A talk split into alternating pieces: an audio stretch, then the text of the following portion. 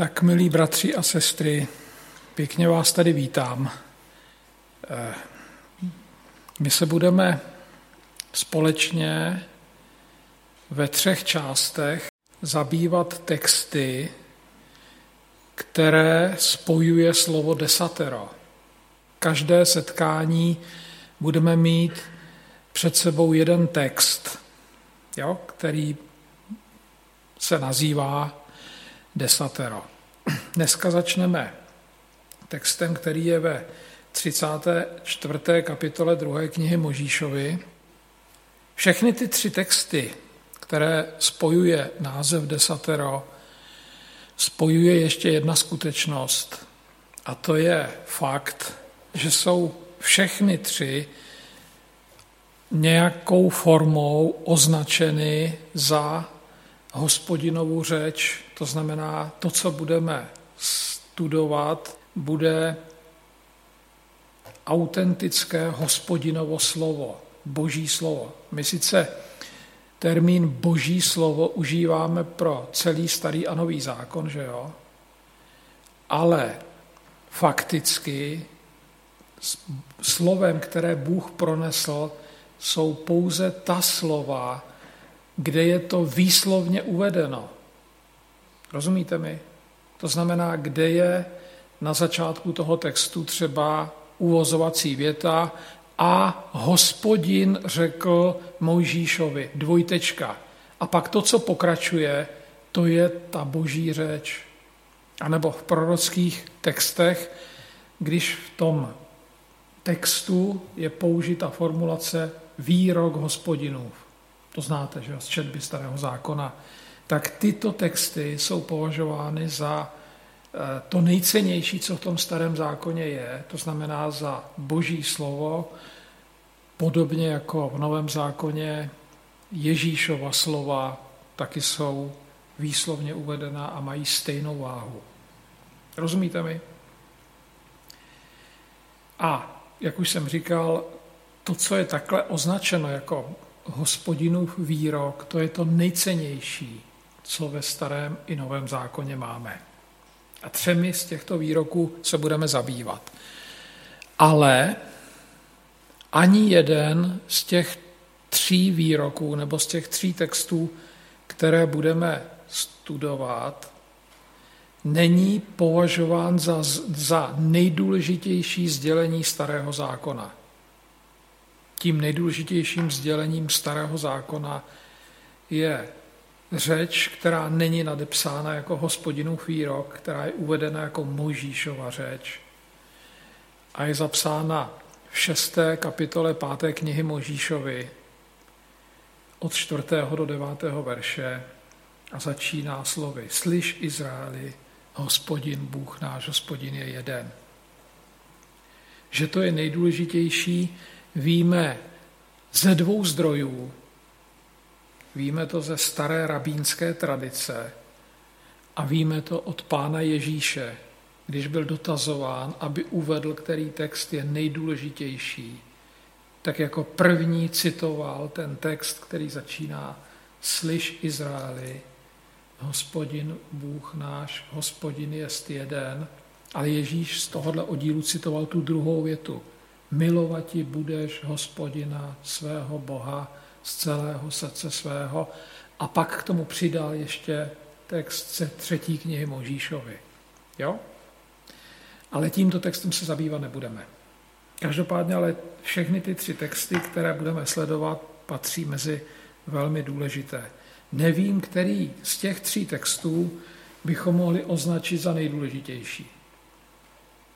Ten, který dneska budeme začínat, ten je nejméně známý zejména po té, co si k tomuto tomu textu řekneme určité informace, které jsou na jeho závěru. Můžete, jestli to chcete se mnou sledovat, tak si můžete najít tu 34. kapitolu druhé knihy Možíšovi.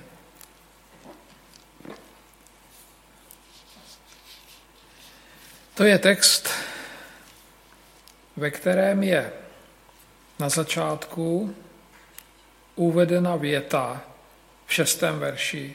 Hospodin, hospodin, Bůh plný slitování a milostivý, schovývavý, nejvýš milosrdný a věrný, který osvědčuje milosrdenství tisícům pokolení, který odpouští vinu, přestoupení a hřích, avšak vyníka nenechává bez trestu, stíhá vinu otců na synech i na vnucích do třetího a čtvrtého pokolení. Tahle ta věta hraje velkou roli v příběhu proroka Jonáše. Tam ji cituje Jonáš, když je zklamaný z toho, že nedošlo k zániku Ninive. Říká, já jsem to věděl, že ty seš hospodin, Bůh, plný slitování, milostivý, schovývavý, nejvýš milosrdný.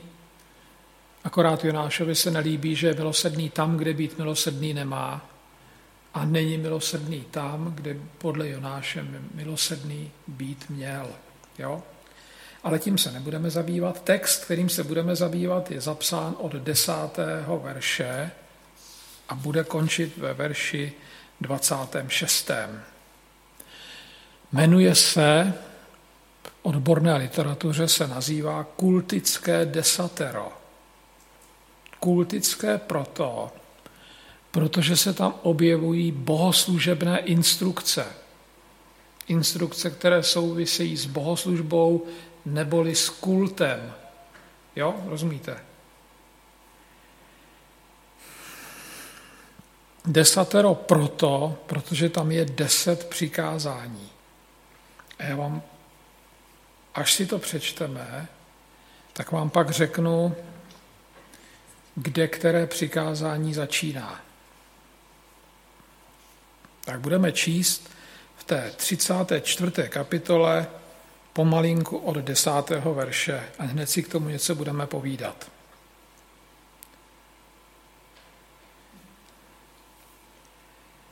Ekumenické Bibli tam máte na začátku slovo hospodin, psáno kurzívou, odpověděl, dvojtečka.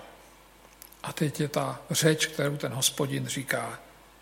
Hle, já řežu smlouvu proti, vá, proti celému lidu tvému. Učiním zázraky, které nebyly stvořeny v celé zemi a v žádných národech. A uvidí každý lid, v jehož, nebo v jehož nitru seš ty, činy hospodinovi, protože hrozné je to, co já učiním s tebou. Střež se.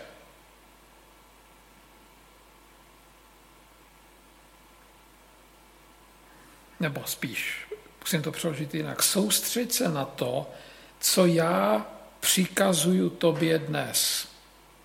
Hle já vyháním od tvé tváře Emorejce, Kenánce, Chetity, Perizejce, Chivejce a Jebuzejce. Střež se, abys neuzavřel smlouvu s obyvatelem země, kam ty přicházíš, aby se nestal ten obyvatel země léčkou ve tvém nitru. Neboť jejich oltáře poboříte, jejich menhiry roztřískáte a jeho ašery jsou posvátné stromy. Rozřežete, protože se, nebud, se neklaníš cizímu bohu, protože hospodin žárlivý, to je jeho jméno, Bůh žárlivý je on. Nesmíš uzavřít smlouvu s obyvatelem země,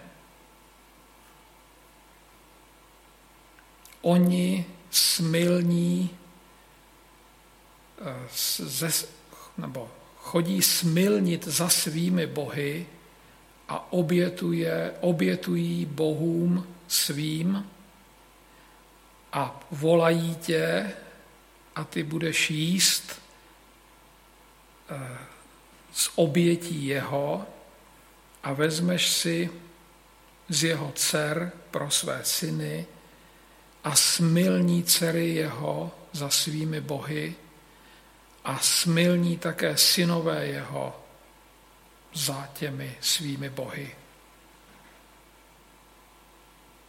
Neučiníš si slitého boha, to znamená, neuleješ si boha z nějakého tekutého kovu. Svátek nekvašených chlebů střežíš sedm dní, jíš nekvašené chleby, jak přikazuji tobě, aby slavil měsíc, měsíc Avív, protože v měsíci Avív si vyšel z Egypta. Všechno, co otvírá lůno, je pro mě, říká hospodin. A všechno, každý samec tvého stáda, prvorozený samec tvého stáda, ať je to bík nebo beran nebo ovce, prvorozeného osla vykoupíš ovcí a pokud nevykoupíš, zlomíš mu vás a každého prvorozeného svého syna vykoupíš, neukáže se, neukážou se tváři mojí na prázdno. Šest dní sloužíš a den sedmý přestaneš při orbě i při žni přestaneš. Svátek Šavuot, to znamená svátek týdnu, učiníš pro, učiníš pro sebe prvorozené, pr, promiňte, prvotiny žně pšeničné a svátek sběru na přelomu roku. Třikrát v roce se ukáže každý, kdo je mužského pohlaví, mé, promiňte, ukáže se každý, kdo je mužského pohlaví, tváři pána, hospodina, Boha Izraele, protože já způsobím, že zdědíš pro národy před tvou tváří a rozšířím tvé území a nedychtí nikdo po tvé zemi, když ty vystoupíš, aby ses ukázal tváři hospodina Boha tvého třikrát v roce.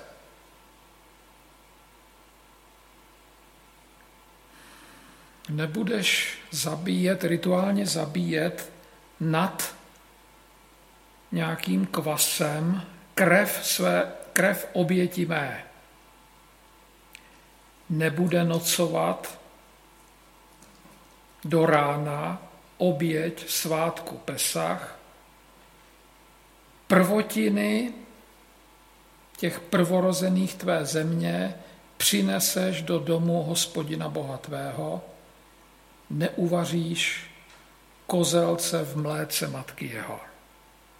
Takhle zní ten text v doslovném překladu. Teď vám řeknu, jak tam jsou uspořádána ta přikázání. Někde to, sou, někde to souzní s textem desatera, který známe, že jo? ale většinou ne. Je jich tam skutečně deset. To první přikázání začíná v desátém verši a jeho téma je dílo hospodinovo, to, co udělá hospodin uzavírám s vámi smlouvu a vypudím před tebou všechny ty původní obyvatele. To je první přikázání. Druhé přikázání začíná 12. veršem a končí 17. A jeho téma je, to, je stejné jako téma druhého přikázání z desatera, které známe. To znamená, že, se, že je naprosto nepřípustné uctívat jiné bohy a je naprosto nepřípustné dávat svoje děti původním obyvatelům. To znamená, jak se to řekne, spojit své dítě s dítětem původního obyvatele. Protože to vždycky skončí tak, že ten, kdo patří mezi ty původní, původní obyvatele, stáhne to tvoje dítě k těm svým bohům, což je nepřípustné. Nesmíš v žádném případě uctívat jiného boha než hospodina. Je tady řečeno. Třetí přikázání se týká slavnosti nekvašených chlebů, která trvá sedm dní, připomíná vyvedení z Egypta a slaví se tím, že se jí sedm dní nekvašené chleby. Čtvrté přikázání je od 19. do 20, 19. a 20. verš a týká se toho, že hospodinu patří všechno, nebo každý, kdo je prvorozený a všechny prvotiny. Všechno první, všechno, co je první, je hospodinovo. A ten, kdo patří do božího lidu, si to musí uvědomit a na to zareagovat. Prostě to hospodinu dát. V případě, že mu to nedá, tak si to hospodin může vzít, ale ty následky můžou být velmi bolestivé. Páté přikázání je to též jako čtvrté přikázání v desateru, které známe, týká se odpočinku v sedmém dni. Tady je ale na páté pozici. Šesté přikázání se týká důrazu na to, že minimálně třikrát za rok se musí každý muž ukázat tváři hospodinově, jakoby vystavit se hospodinově tváři nechat na, sebe, na sebe dopadnout hospodinu v pohled třikrát za rok. A tady je napsáno, že se to vystavení hospodinově tváři odehrává v době slavení třech nejdůležitějších staroizraelských svátků, a to je svátek, který připomíná vyvedení z Egypta. My mu říkáme Velikonoce, svátek eh, týdnů, kdy se odevzdávají Bohu prvotiny klasů na poli a pak svátek stánků, který je tady nazván svátek sklizně na přelomu roku. Jo, je to svátek stánků a přitom, je, přitom se děkuje za úrodu, která tenkrát, která, kterou hospodin tomu lidu dal.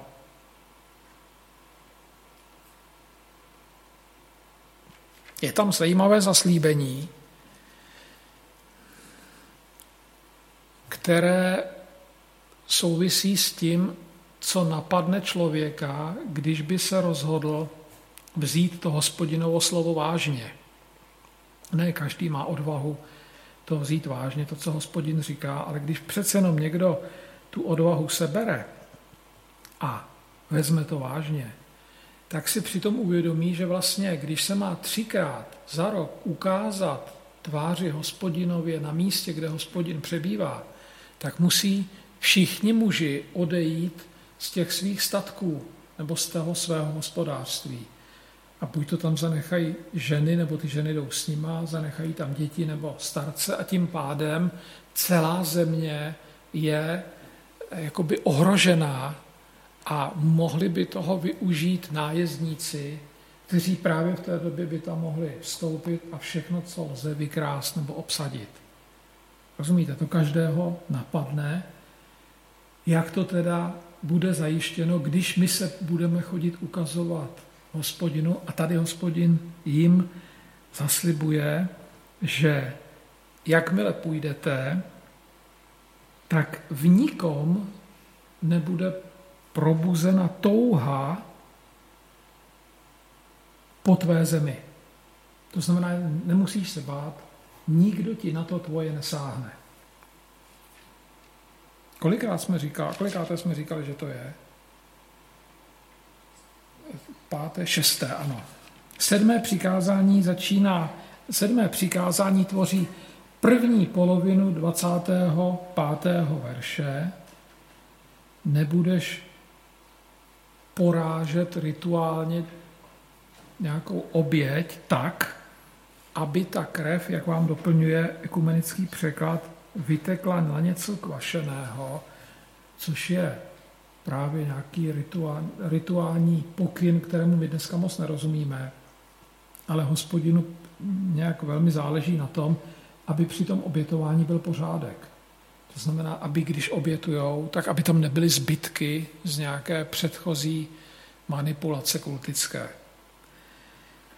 To bylo sedmé, osmé přikázání. To souvisí se svátkem Pesach, to znamená s Velikonocema.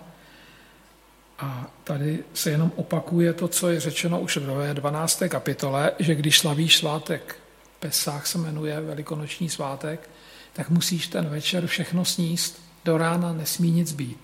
Takhle to bylo i v Egyptě. Musí to všechno sníst, to, co nesnědí, to se musí spálit. Takže když se slaví svátek Pesach, musí se to slavit tak, jako se to slavilo při tom prvním výjití z Egypta. Musíš po sobě vždycky zanechat pořádek. Deváté přikázání. Prvotiny, které vyrostou na poli nebo v sadě, přineseš do hospodinova domu. To je jedna věta a pak je rozvedená v páté knize Možíšově na konci a poslední desáté přikázání nevaříš kůzle v mléce jeho matky. To je velmi taková kontroverzní formulace, kterou ortodoxní židé vykládají tak, že nejedí dohromady mléčné a masité produkty, a dokonce mají dvojí nádobí. Jedno nádobí je na přípravu masitých pokrmů a druhé nádobí na přípravu mléčných pokrmů. To je interpretace a ta interpretace, jakkoliv my se nad ní můžeme usmívat, tak ta interpretace svědčí o tom, že ta komunita tento hospodinův výrok bere vážně. Stejně tak jako ten výrok, který je v tom nejdůležitějším textu starého zákona, slyš Izraeli, tam je napsáno, napíšeš si ta slova, na, nebo budou ta slova znamením mezi tvýma očima na tvé ruce a napíšeš je na rámech svých dveří a na své brány.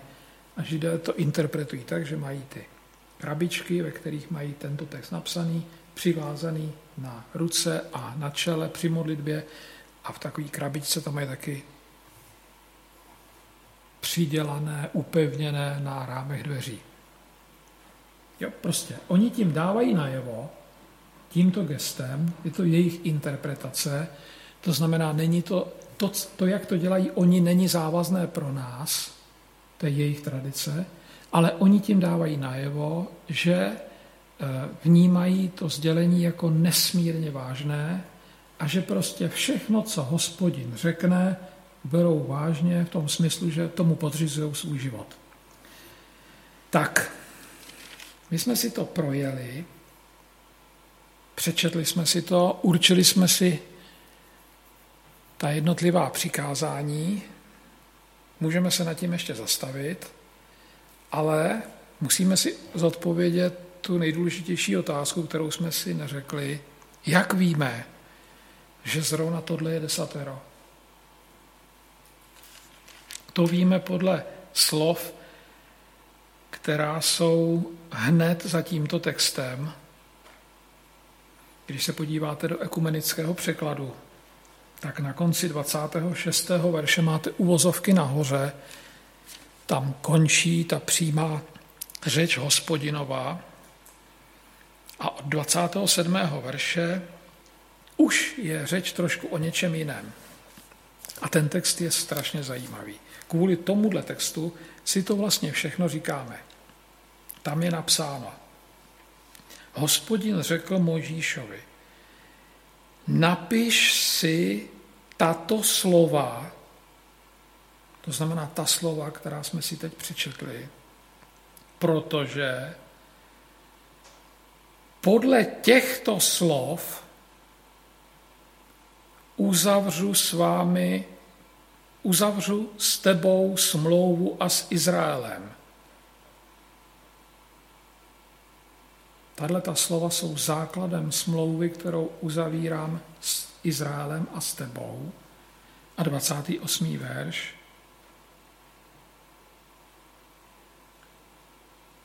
A byl tam, Mojžíš se myslí, s hospodinem, protože to se odehrává nahoře Sinaj, rozumíte? Proto se řekne, byl tam, to jest na Sinaji, Mojžíš s hospodinem 40 dní a 40 nocí, chléb nejedl a vody nepil a napsal na desky slova smlouvy deset slov.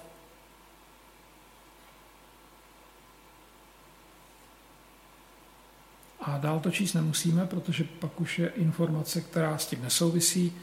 Tam je informace, jak ten Možíš vypadal, když od toho hospodina odcházel.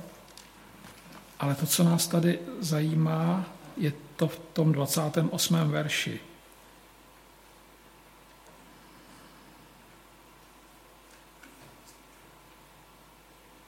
To, co hospodin napsal svým prstem, to Mojžíš poté, co se stoupil z hory a viděl, co tam dělají kolem toho zlatého telete, roztřískal, vyšel znova nahoru, tam k němu hospodin promluvil, to, co mu řekl, mu přikázal napsat a Mojžíš to, co mu hospodin přikázal napsat,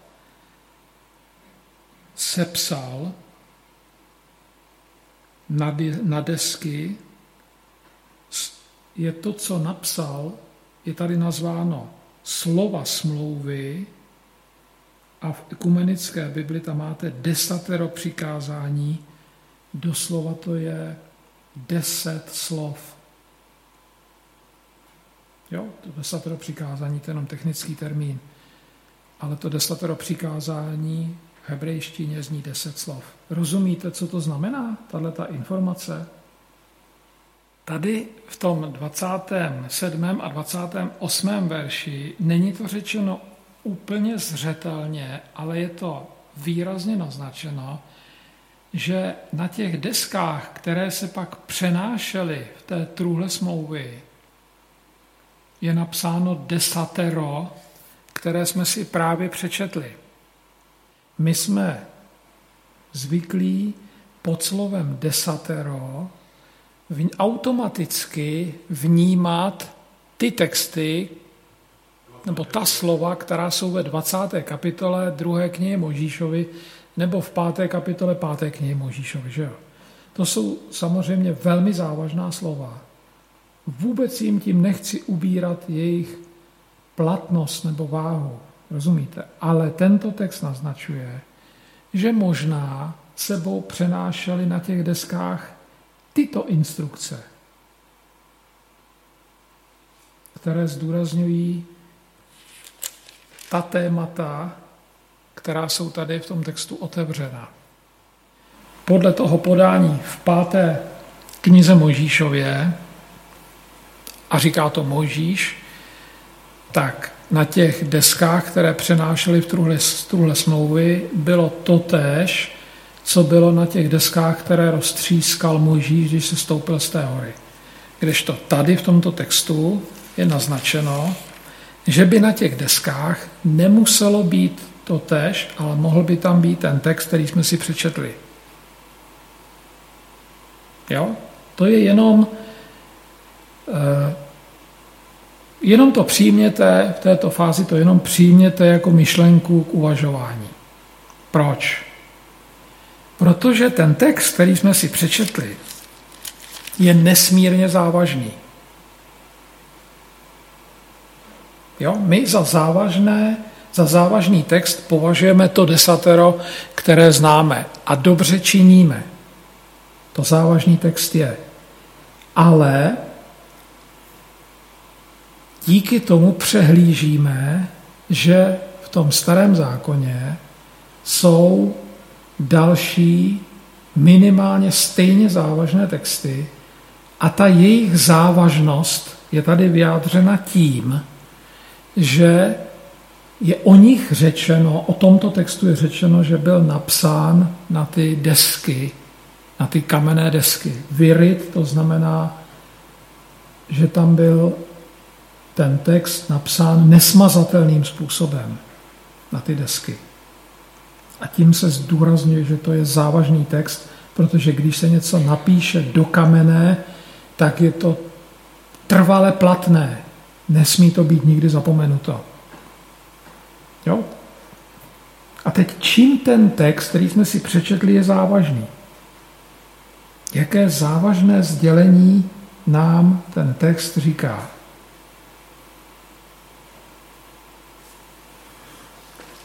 To první, on nám říká deset vlastně určitých závažných informací, kterými bychom se měli obírat, to znamená, kterým bychom měli věnovat pozornost.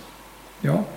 To první, co nám tady hospodin říká, to znamená to, co je napsáno v desátém a v jedenáctém verši, to závažné, co tam je, je připomínka toho, co hospodin udělal vůči svému lidu. To znamená vůči Izraeli, ale my tím, že tomuto Bohu, kterému věřil Izrael, věříme také, tak jsme součástí toho božího lidu. Takže když se řekne, že se připomíná to, co hospodin udělal vůči svému lidu, tak to znamená, že se připomíná i to, co udělal vůči nám, protože i my jsme jeho lid, když ho jako svého Boha uctíváme. Rozumíte tomu? My to nečteme jenom jako informace, které se týkají starověkého Izraele, ale jako informace, které se týkají božího lidu. Co udělal hospodin? Uzavírám smlouvu proti všemu tvému lidu, doslova řežu smlouvu. Hebrejštině, když se chce popsat uzavření smlouvy, tak se použije sloveso řezat, poznamenávat. Poznamenám, poznamenám si vás svou smlouvou. To znamená, že teď už budete fungovat podle toho, co vám budu říkat, ne podle toho, co byste chtěli. Jo?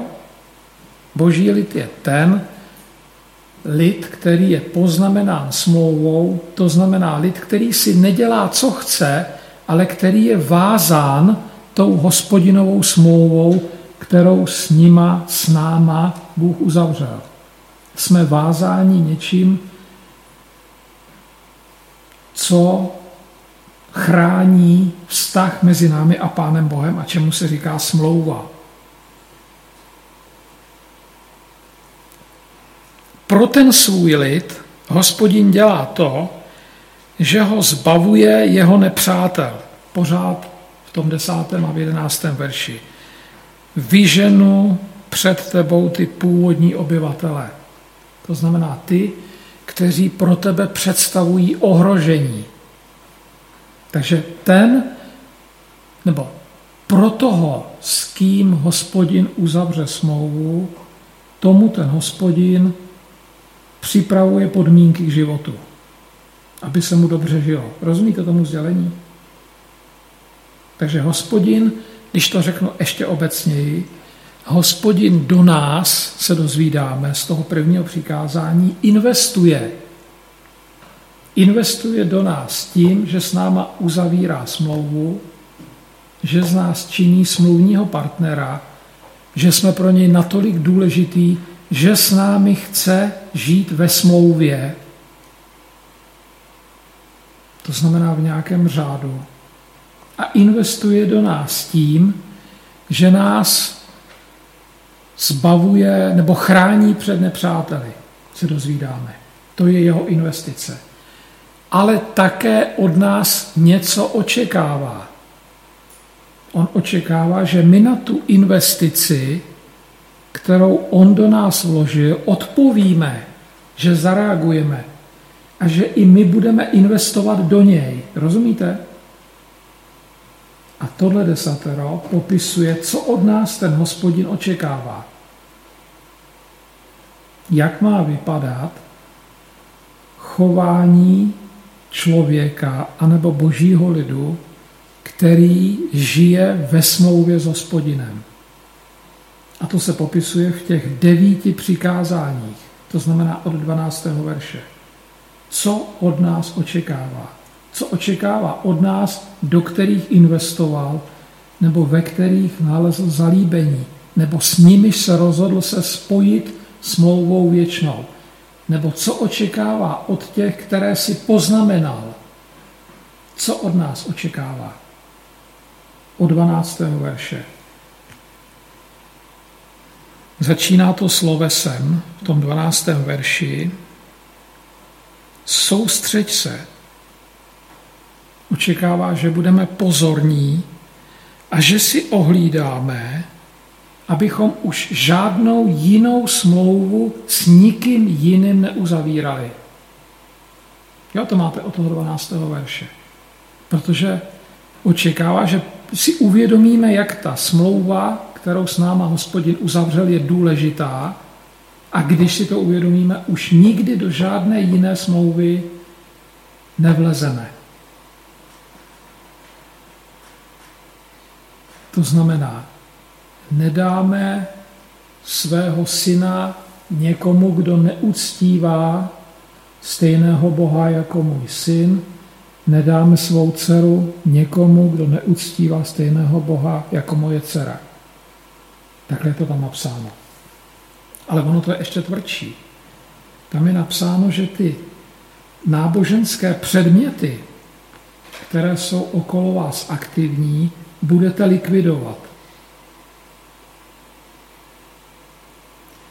A tam už to hraničí s fanatismem.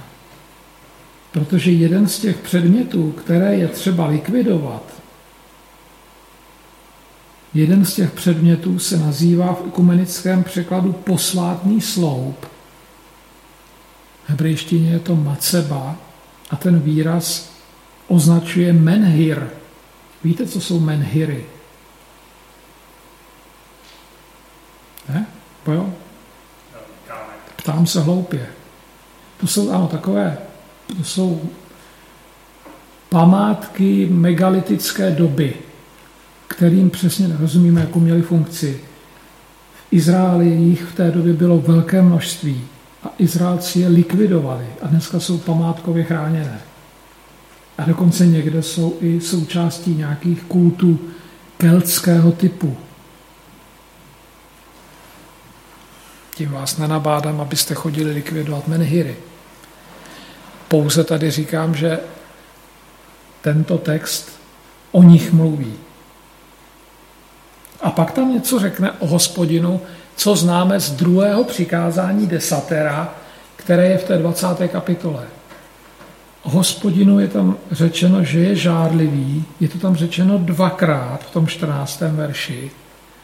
A dokonce je tady řečeno, že žárlivý je jeho jméno. Že slovo žárlivý není jenom vlastnost, ale že on se jmenuje žárlivý. To je velmi zvláštní text. Co znamená žárlivost? Toho se trošku bojíme, že toho, toho slova, protože ho známe z našich mezilidských vztahů, a známe ho z patologické roviny, ve které tady není ale myšlen. Když někdo žárlí na svého partnera, tak mu tím dává najevo, že mu na něm záleží a že mu není jedno, do jakých jiných vztahů ten jeho partner investuje. Rozumíte? Absence žárlivosti by mohla vypovídat o vyhasnutí lásky. To znamená, že žádlivost může být jedna z podob lásky, která ty partnery navzájem váže. A hospodin se tady chová, jako by byl člověk. Tomu se říká odborně antropopatismus. Jo, že je hospodin popisován termínem, kterým jsou popisovány lidské vztahy nebo vazby. Ale je to hodně, pro nás je to hodně zajímavé, protože se z tohle textu od hospodina dozvídáme, že na nás žárlí. To znamená, že mu není jedno, do čeho investujeme. A že chce, abychom svůj vztah investovali jenom do něj. A je zajímavé, že stejnou myšlenku máte i v tom desateru v té 20. kapitole. Akorát tady je silnější ta myšlenka. Tak to je ta, ten první následek. Jak na to máme odpovědět? Jo? Jak na to máme odpovědět? Druhý následek se týká té slavnosti nekvašených chlebů, toho prvního svátku. A ty svátky jsou tam zmíněny tři a jeden z nich je dokonce dvakrát zmíněn, nebo třikrát. Dvakrát nebo třikrát. Hospodin, ty, ty svátky stanovil hospodin. Smyslem slavení těchto svátků je připomínat si určitý hospodinův čin. Jo? Takže smyslem slavení velikonočního svátku je připomínat si, že hospodin svůj lid zachránil před jistou smrtí v Egyptě a dal jim jakoby druhou šanci. Smyslem druhého svátku zvaného letnice je připomínat si, že hospodin daro, nám daroval zemi, o kterou se musíme starat a musíme být vděční za všechno, co nám ta země plodí a měli bychom za to jít Pánu Bohu poděkovat. To je slavnost Šavuot. A slavnost třetí na konci roku, nebo na přelomu roku, svátek stánků, má dva rozměry, ale v tomto textu je připomínán jenom jeden rozměr toho svátku stánku. A to sice ten rozměr, že to je doba, kdy se sklízí úroda ze stromů a ze sadů a z vinic, protože úroda z polí se sklízí na jaře nebo na začátku léta. A ta úroda se, za tu úrodu ten eh, člověk, který tu úrodu dostal, má hospodinu při tom svátku děkovat, uvědomit si to, přijít, ukázat se tomu hospodinu a děkovat mu. Takže to, ta další odpověď na to, že hospodin s náma uzavřel smlouvu, je dbát na to, na čem hospodinu záleží, abychom my dělali. Hospodinu záleží na tom, abychom se mu chodili pravidelně ukazovat, zejména v těch dnech, které on proto stanovil. Abychom slavili ty svátky nebo slavnosti, které on ustanovil. Další odpověď, 19. a 20. verš, je uvědomit si, uvědomit si, že to první, co se nám narodí, anebo co se urodí na poli, anebo ve stádě, není naše, že patří hospodinu, protože to všechno pochází od hospodina. A pokud to patří hospodinu, je třeba mu to nechat. Tak jako víme, že hospodinu patří desetina našeho zisku nebo sedmina našeho času, tak neméně důležité je uvědomit si, že mu patří všechno první, co vyprodukujeme, to je jeho. Uvědomit si to a odevzdat mu to. A tento text to ilustruje, jak se mu to odevzdává. Pak tam máte znova připomenuto,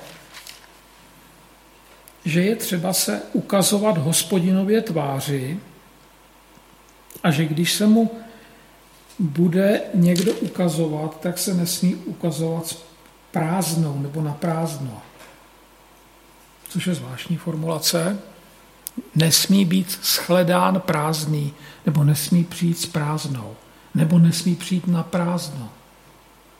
Musí to mít obsah. To, co děláte a odezdáváte hospodinu, musí mít obsah.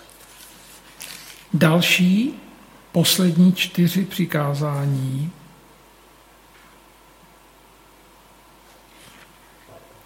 To jsme si vlastně už vykládali. Hospodinu záleží na tom, aby při uctívání hospodina byl pořádek. Protože oběti jsou součástí uctívání hospodina. A když ten hospodin tam řekne, nebudeš porážet dobytče tak, aby krev mého obětního hodu vytekla na něco kvašeného, tak když tuhle tu informaci zobecníme, tak tím ten hospodin říká, že mu záleží na tom, aby tehdy, když ho uctíváme, tak aby v tom panoval pořádek. Tak jako má panovat pořádek při těch obětech. To bylo sedmé, osmé přikázání. To se znova týká toho svátku velikonočního, toho svátku, kdy se zabíjel beránek, tomu se říká Pesach. Tady se znova připomíná, že ten svátek je důležitý a že je třeba ten svátek slavit přesně tak, jak to ten hospodin řekl, a tady je to ilustrováno tím, že se zopakuje ta věta, která v té instrukci o tom slavení je použitá, nesmíš přechovávat do rána nic z toho beránka, kterého jíš. To je v té 12. kapitole 2. Možíšovi, to znamená v kapitole, kde se ten svátek popisuje. Jo? A z té kapitoly se tady připomíná jedna věta jako ilustrace, že když ten svátek slavíte, musíte to slavit tak, jak to ten hospodin řekne, ne tak, jak se vám to zlíbí, nebo jak si myslíte, že by se to slavit mělo.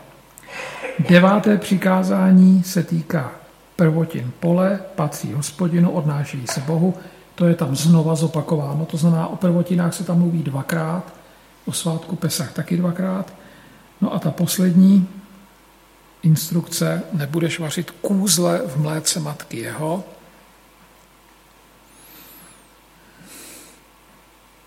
To se vykládá tak, že při těch náboženských obřadech kenánských, aby se zesílila, zesílil účinek té oběti, aby se zesílil náboženský účinek té oběti, tak se ta oběť vařila v mléku té matky, od níž ten plod je obětován. Takhle se to vykládá. Pokud to takhle, pokud to tohle znamená, pak tady hospodin říká, že ty nebudeš svoje úkony, kterým slavíš hospodina, ničím zesilovat. Prostě bude to jenom tak, jak to uděláš. Nebudeš to ničím zesilovat. Podobně mluví Ježíš v kázání nahoře, když zakazuje přísahat. To je stejná myšlenka. Tam je zase napsáno, že nebudeš zesilovat účinek svých slov žádnou přísahou. Musí platit jenom to slovo, který řekneš. Nebudeš ho zesilovat tím, že se budeš zapřísahat. Rozumíte tomu?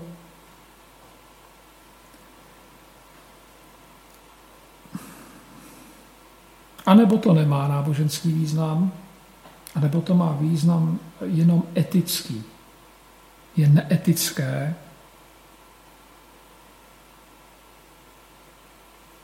vzít matce ten plot a ještě ho uvařit v mléce té matky. Podobně jako je neetické před krávou zabít její tele. To máte zase v 17. kapitole 3. knihy Možíšovi. Rozumíte? Ty instrukce jsou formulované tak, aby ti, kteří mají dost, cítili potřebu se sdílet s těmi, kteří mají nedostatek. Aby jim dělalo radost, že můžou ten svůj nadbytek zužitkovat nějakým užitečným způsobem. Rozumíte mi? Příkladem takového člověka je Boaz. Jaké je to knihy? Ruth. Všimli jste si, že ten člověk je mimořádně bohatý a jemu dělá obrovskou radost, když to, co se mu na tom poli urodilo, když to může rozdávat, když mu to někdo odebírá. Jemu nedělá radost to, že toho má víc a víc a že si může víc a víc užívat, ale jemu dělá radost to, že, tomu, že tomu může, že tím může někomu posloužit nebo že to může někomu dát. Já vám to tam připomenu, jak on to tam povídá.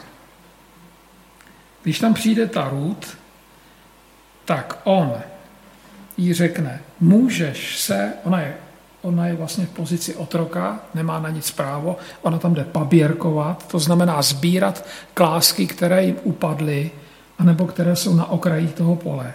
Ale on za ní jde a řekne, můžeš se tam u nás napít z vody, kterou jsme přinesli, až bude oběd, tak seš pozvána ke stolu a můžeš se najíst dosyta a když potom ona bude dál sbírat, tak přikázal svým služebníkům, aby jí nevyčítali, když bude sbírat někde jinde, ale aby jí záměrně klasy nechávali ležet a neokřikovali jí. Potom, když nazbírá, tak jí ještě dal několik kilo navíc a zakázal jí chodit na jiné pole. Říkal, budeš sbírat jenom u mě. A druhý den to bylo znova. Rozumíte?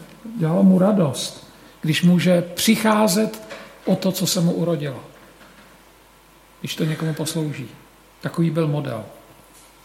Je tady, jsou tady nějaké, nějaké hospodinové výroky, ve kterých ten hospodin svému lidu říká, na čemu záleží a očekává, že jeho lid tomu bude věnovat pozornost a jeho lid jsme my a že na to nějak zareaguje. Jak na to zareaguje, to už je na nás. Že jo? Co si s tím počneme, ale jelikož to říká hospodin, zareagovat na to je třeba. Ale v tom textu je ještě jeden podnět, který je třeba slyšet a uvědomit si, že nesmí zapadnout. A to je ten důraz na ty svátky.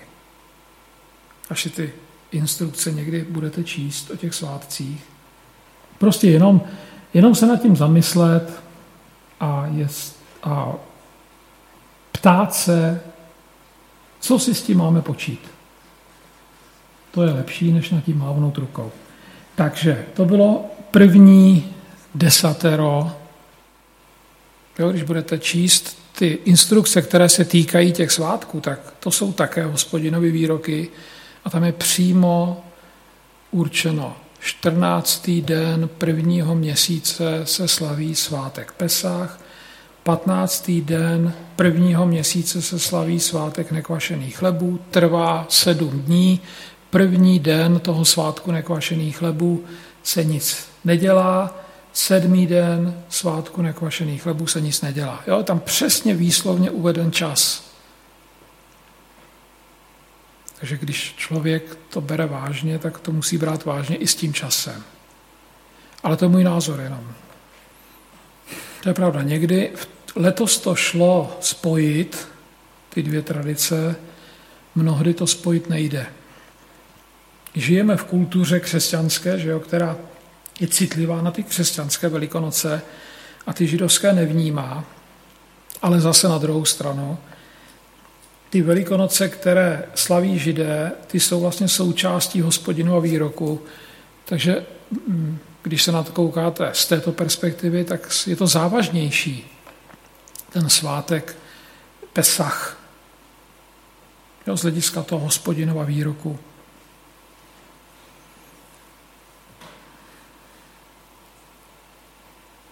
Tak, ale my tady nejsme kvůli těm svátkům. To jsem tady jenom zmínil, protože se tomu ten text věnoval. Tak děkuji za pozornost.